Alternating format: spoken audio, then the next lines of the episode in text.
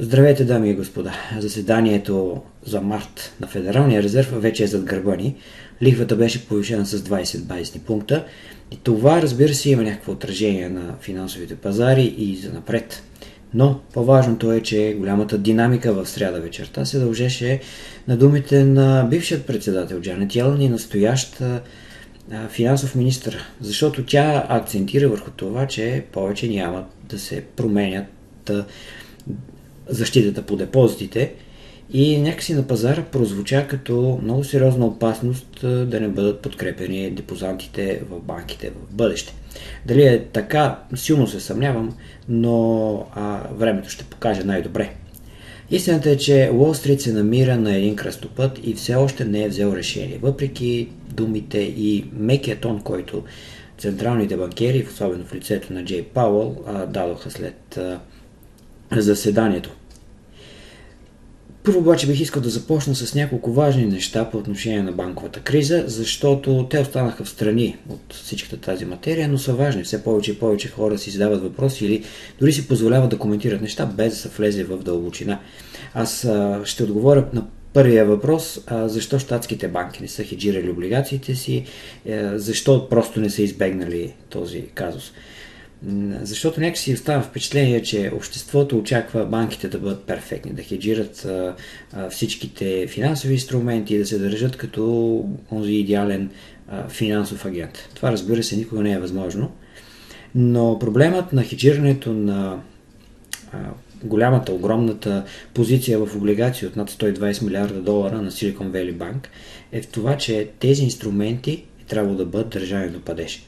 И в такъв случай те не се хеджират самото, самите счетоводни стандарти а, правят така, че те да останат без хеджиране. В момента, в който те започнат да се хеджират, това означава, че тези инструменти излизат от тази категория, почват да се преоценяват според пазарната цена и разбира се да отчитат веднага голяма промяна, голяма промяна в а, а, отчета за пригоди разходи, в печалбата на, на банката и съответно и в баланса на банката. А тъй като те са сложени до падеж, няма нужда да се хеджират. Ясно е, че те ще бъдат държани до падеж. Такава е била логиката.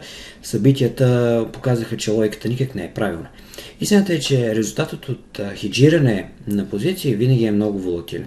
Той много зависи от това как се изменят финансовите инструменти. Тоест, ако се хеджират тези облигации от риска от покачване на лихвите, Съответно, с къси позиции върху фьючерси, върху федералния фонд или върху някакви други финансови инструменти, те реагират много сериозно. Те правят много големи промени в цените си, но а, това означава, че има и по-високи разходи. А, и тук бих искал да добавя нещо много важно.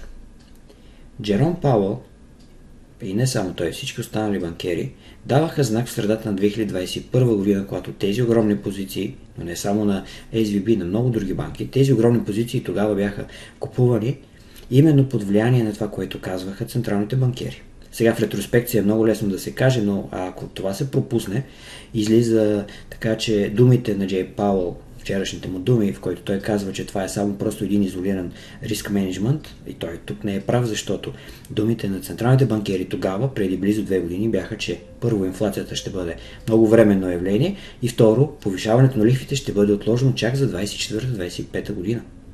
И не би било логично тогава а, да не се инвестират парите на 2-3% при положение, че а, дори тогава се говореше за модерната парична политика, която да води дори до отрицателни лихвени нива. Така че аз не бих обвинил риск менеджмента и изобщо банките като цяло в това, че не управляват правилно парите си. В някаква степен тази вина трябва да се раздели с централните банкери. Тук стигаме до европейския казус с а, тези Additional Tier, едно, Additional Tier 1 облигации на Credit Suisse за 16 милиарда френски франка, които бяха залечени. Искам да ви обясня за какво става въпрос, да се види, че разликата не е чак толкова неважна. Всъщност това са облигации, конвертируеми облигации, но те се водят хибриден инструмент. Тоест те, стоят, те са като облигации, плащат съответно а, лихвата всяка година, но всъщност а, те са инструмент, който във всеки един момент може да стане капитал. Тоест, те са много по-близо до това да бъдат акции, отколкото да бъдат облигации, най-малкото защото нямат никакъв падеж. Тези, които са AT2, AT2, а, облигации Additional Tier 2, това са облигации, които а, всъщност имат някакъв падеж и те се различават от а, а, категория 1. В нашия случай с а, Credit Suisse имаме реално един квази капитал и поради тази причина Швейцарската централна банка, но след промени в законодателството, които станаха много бързо, позволи и този дълг да а, отпадне. И всъщност ефектът в началото на тази седмица беше, че този а, пазар в Европа е за 275 милиарда а, долара, една огромна сума капитал. Дълг, който всъщност беше доста сериозно разтърсен и се очакваше, че едва ли не тези пари трябва да бъдат обесценени, тези книжа трябва да бъдат обесценени. Това не е така. Това е проблем за тези банки, където има, разбира се, бъдещи фалити. Но за сега, според мен, това са книжа, които ще продължат да се търгуват, ще продължат да имат а, своето значение, просто пазарът ще ги оценява с една идея като по-рискови. И така, а, да се върнем към а, Федералният резерв. Тази е графика, която виждате, общото равнище на кешовите наличности плюс облигациите, които имат търговските банки, всъщност беше причината да продължавам и да продължавам да твърдя, че банките в САЩ се намират в една много а, добра кешова наличност, добра ликвидна ситуация и че това всъщност ще премине. Това разбира се не пречи на пазарата да оценява рисковете, че а, пред банковата система и особено пред а, а, по-малките банки ще има ликвидни, допълнителни ликвидни, пазар, ликвидни проблеми. Смятам, че на тази графика, която виждате в момента, т.е. колко са се променили депозитите в банковата система, смятам, че тук е от ключов момент факта, че депозитите в големите банки, които всъщност намаляват от началото на 22 година до сега, намаляват с над 650 милиарда долара, това се дължи на ниските лихвени нива. Самите банки държат много по-низки а, лихви, отколкото, а, примерно, големите банки, отколкото, примерно, е в а, по-малките банки, където конкуренцията за депозити е по-голяма. Съответно, и това е причината да видим едно стабилно ниво на депозитите на малките банки. А, разликата между голяма и малка банка, това е 250 милиарда долара активи, като а, за големите банки Федералният резерв, освен че има по-сериозен контрол, ами и там важи правилото по-голямо, отколкото тя е по-голяма банка и не може да бъде оставена да фалира просто така. Разбира се, Credit Suisse а, казва, че правила няма, но неписаното правило на Wall Street в момента е, че големите банки ще бъдат спасявани по възможно най-добър начин. И тук не съм съгласен, че а, тези в САЩ, които фалираха, реално бяха купени или както е случая с Silicon Valley Bank, тя все още а, има външно управление, най-вероятно и тя също ще има същата съдба, т.е. активите ще бъдат придобити и тя ще бъде ликвидирана. Така че банките не са спасявани, спасява се банковата система, това е изключително голяма разлика и една причина да смятам, че с времето ситуацията около ликвидността ще отшуми. Но, с едно много голямо но, това не означава, че проблемите а, в платежоспособност платежоспособността в економиката няма да се появят. Ние имаме тук ликвиден проблем, не кредитен проблем, не, не проблем с платежоспособността. Няколко думи за това, което каза Павла след пресконференцията. Той беше доста умерен, така да го кажа. Не беше твърд да каже, че ще продължава политиката на повишаване на лихвите за борба с инфлацията, въпреки че думите му по отношение на инфлацията са, че пазарът на емоти продължава да бута инфлацията нагоре. Реално а, жилищата са тези, които формират на 40% от инфлацията и там няма добри новини за сега. И може би за да има добри новини, всъщност това означава, че пазарът на имоти трябва много сериозно да се разтърси и да има големи сътресения там. Вероятно нещо, което централните банкери не биха желали да се случи. Но това, което той каза е, че финансовата система, банковата система е стабилна, но и това е много по-важно, че вече се наблюдава затягане на условията за банково финансиране. Тоест банките дават по-малко пари или ги дават на по-високи лихви на големите си клиенти. Това означава, че банките, търговските банки вече започват да вършат работата на Федералният резерв. Защото ако Централната банка затяга политиката, но търговските банки не го правят, значи няма никакъв резултат. И обратното, ако Централната банка налива ликвидност, но тя не стига до крайните клиенти на банките, защото те затягат условията си за кредитиране, както между другото се случваше към края на 2008, в началото на 2009 година, заради сътресенията тогава, няма значение какви пари наливат в такъв случай банки, централните банки. Има значение какво стига до реалната економика. В момента се затягат тези условия за банково финансиране, които ще имат по-негативен ефект по-напред в времето. А, същевременно, ще отворя една скоба малко а, по-рано, това е от значение, изключително от значение, как ще случи и рецесията, и евентуално поведението на пазарите.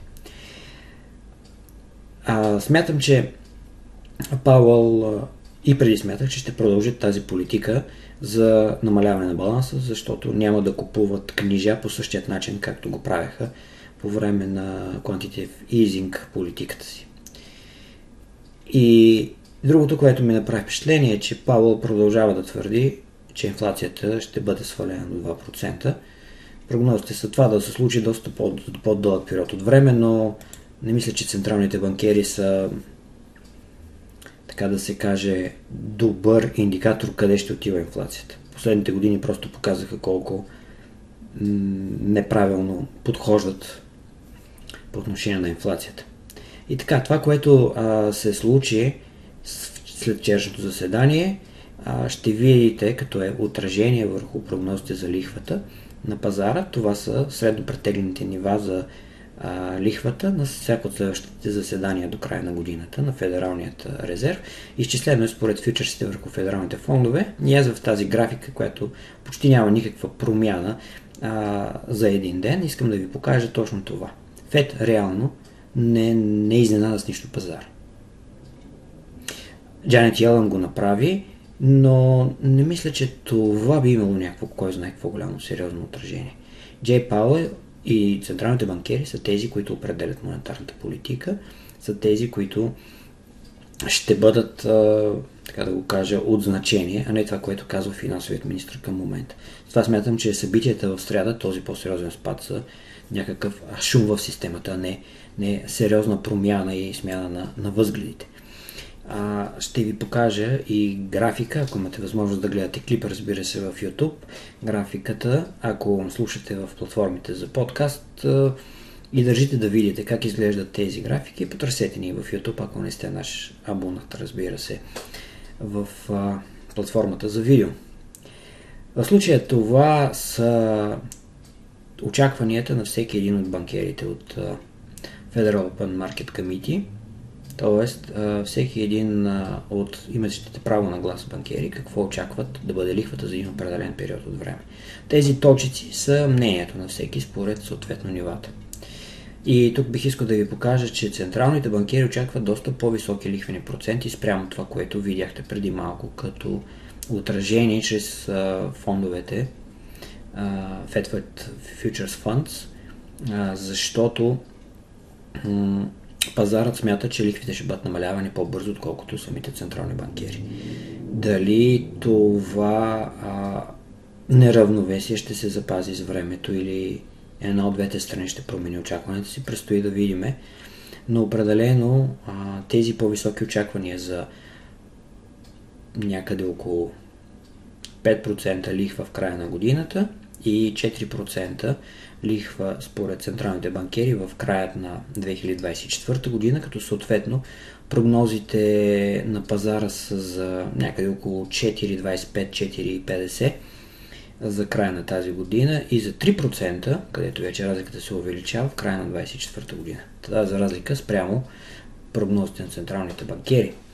И Другото важно нещо е, че лихвата за 2025 според централните банкери ще бъде около 3%, т.е. далеч над това ниво, над инфлацията, което те в дългосрочен план ще, ще гонят да се случи 2%, но и по-малко, отколкото аз смятам, че инфлацията ще бъде около 4% средно за следващите няколко а, години. А, тези прогнози, тези, нека да го кажа, а, очаквания за лихвите, а, те бяха публикувани заедно с прогнози за това как ще се развива економиката и каква ще бъде инфлацията, т.е. промените спрямо декемврийското заседание. Това, което на мене ми направи интересно впечатление, освен рейнджа и динамиката, защото някои банкери очакват примерно а, доста голяма разлика между а, ниско и на високо ниво. И в а, по отношение на економическия растеж, ето, например, за 23-та година, а, диапазонът е от минус 0,2, има един банкер, който очаква някаква слаба рецесия за годината, до 1,3 и средната стоеност е 0,4% економически растеж. А, другите важни неща са, че и то е ключово според мен, в който а, централните банкери очакват безработицата тази година, до края на годината да стане 4% и половина и да се запази на това ниво в следващите две години, 24 и 25 година. Тоест, прогнозите са наистина на економиката и според централните банкери да а, не влезе в а, економическа рецесия и съответно за това и прогнозите са инфлацията бавно да намалее, тази година да бъде към 3,3. А, според а, PC индикатора, ако изключиме храни и горива 3,6, до година 2,6, после 2,1, т.е. доста плавно да се нормализират нещата за следващите 3 години. Пак казвам, доста оптимистичен сценарий на фона на това, което Wall Street сега, между което се колебае. И определено бих мол, искал да кажа, че според мен на Street сега се бият много сериозно биковите мечките изключително сериозно. За биковете това, което се случва в момента, плюс събитията в Китай, където имаме наливане на пари и стимули, за да тръгне економиката нагоре, но за биковете тези мерки, спирането на покачването на лихвите, задържането на ликвидността, за да се стимулира економиката, за тях това е важно нещо, защото всъщност това от тази ликвидност ще се насочи към капиталовите пазари. Преди малко ви споменах едно важно нещо, че ликвидността и затягането на, на кредитите от банките са много интересен факт и а, въпреки, че затягането на кредитните условия е всъщност работата на Централната банка, но свършена от а, търговските банки, тук ще имаме пренасочване на пари вместо в реалната економика към финансовите пазари. Може би с изключение на най-големите кризи точно това се случва. Парите такъв случай, когато банките са по-консервативни, отиват към финансовите пазари. Дали под формата на покупки на облигации най-често или по някакъв начин те стигат и стимулират покупките на акции, винаги това е резултата и смятам, че а, теорията на биковете за 2023 година е много жизнеспособна именно от тази гледна точка. Економиката да страда, корпоративните печалби да продължат да се свиват, те го правят вече, да видим другите ефекти върху пазарите и върху брутния вътрешен продукт. Инфлацията да остане недостатъчно слаба, че да се успокоят централните банкери, т.е. тя да бъде по-висока от техният, техните прогнози от 3,6%, но а, на пазарите това ще се отрази като една много добра комбинация спиране на затягането, в голяма степен на затягането на политиката на Федералният резерв и пренасочването на парите, което е по-важният момент, защото а, това ще бъде много по-голям ефект, отколкото ефект от затягане на политиката на Централната банка.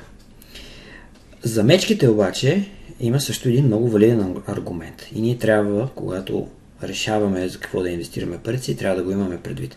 Защото тук стоят много сериозни фактори и този фактор номер едно, това са фалитите, които а, могат да превърнат а, проблема банковата система от ликвиден към кредитен. А, споменах ви, а, че за момента сме основно в ликвиден проблем, но и това, което се вижда особено като кредит дефолт слапи на частни компании и на други банки е, че а, според пазара много бон, имитенти на облигации, и то сериозни имитенти на облигации, при много компании има такива резки скокове на а, слапите за защита от а, фалит, което, което означава, че тези компании много бързо могат да се сблъскат с проблеми с ликвидността, които се превърнат в кредит, кредитен ефект. Т.е. самите компании да започнат да фалират и облигациите, които те са издали да станат загуба, не защото са преоценени надолу с 10 на 15%, а защото реално са обесценени с 80%, защото компанията, която стои за тях, фалирва. Това е вече сериозната опасност. И затова смятам, че в момента Wall Street се бие с тези две неща, кое ще вземе превес. И когато а, Джанет Йелън спомена, че няма защита депозити, това автоматично означава следното. Ликвидността от банковата система да започне да се търси спасение и съответно да има проблем за финансирането на все повече и повече институции, други компании, частни лица и така нататък. И това да доведе до тези кредитни събития, т.е. до а, фалити на компании. Визират се компании от а, строителството, от а, търговията на автомобили и така нататък. Изобщо всеки, който е разчитал на голямата задлъжнялост да натрупа бизнеса си, където, където има проблем с а, финансирането и с финансовите резултати по време на една економическа криза. А това, което виждаме на Уолл Стрит през последните няколко дни, освен огромната динамика, и тук искам а, и държа да покажа всеки, който се интересува от, от поведението на Уолл Стрит, графиката на индекса S&P 500, начин по който а, индексът а, проби дългосрочния си тренд в началото януари и начина по който той върна да потвърди а, този профит, а, този пробив и все още а, си остана над него. Тоест не видяхме връщане под а, тренд линията, която според мен а, все още е валидна, но, но от значение за, за пазара е и това, че успяхме да се върнем над 200-дневната ползяща средна. Съответно, да продължи повишаването а, на индекса нагоре, но само когато той се върне над 4000 и ако видим седмично затваряне над а, нивото от 4000, т.е. върнем се и в този а, по-малък канал, който, който е валиден от а, началото, от средата на октомври реално, тогава ще започне според мен, ще ни даде някакъв сигнал, че започва това а, пролетно повишение, което очаквам да бъде с а, таргети и то над 4300 дори а, пункта за индекса, едно доста силно покачване, но това означава, че биковете са взели превес, че тези страхове от фалити а, са се успокоили и че пазарът а, разчита на тази ликвидност от централните банкери. Това е за сега. Най-вероятно събитията през следващите дни ще добавят нови аспекти към всичко, което говоря.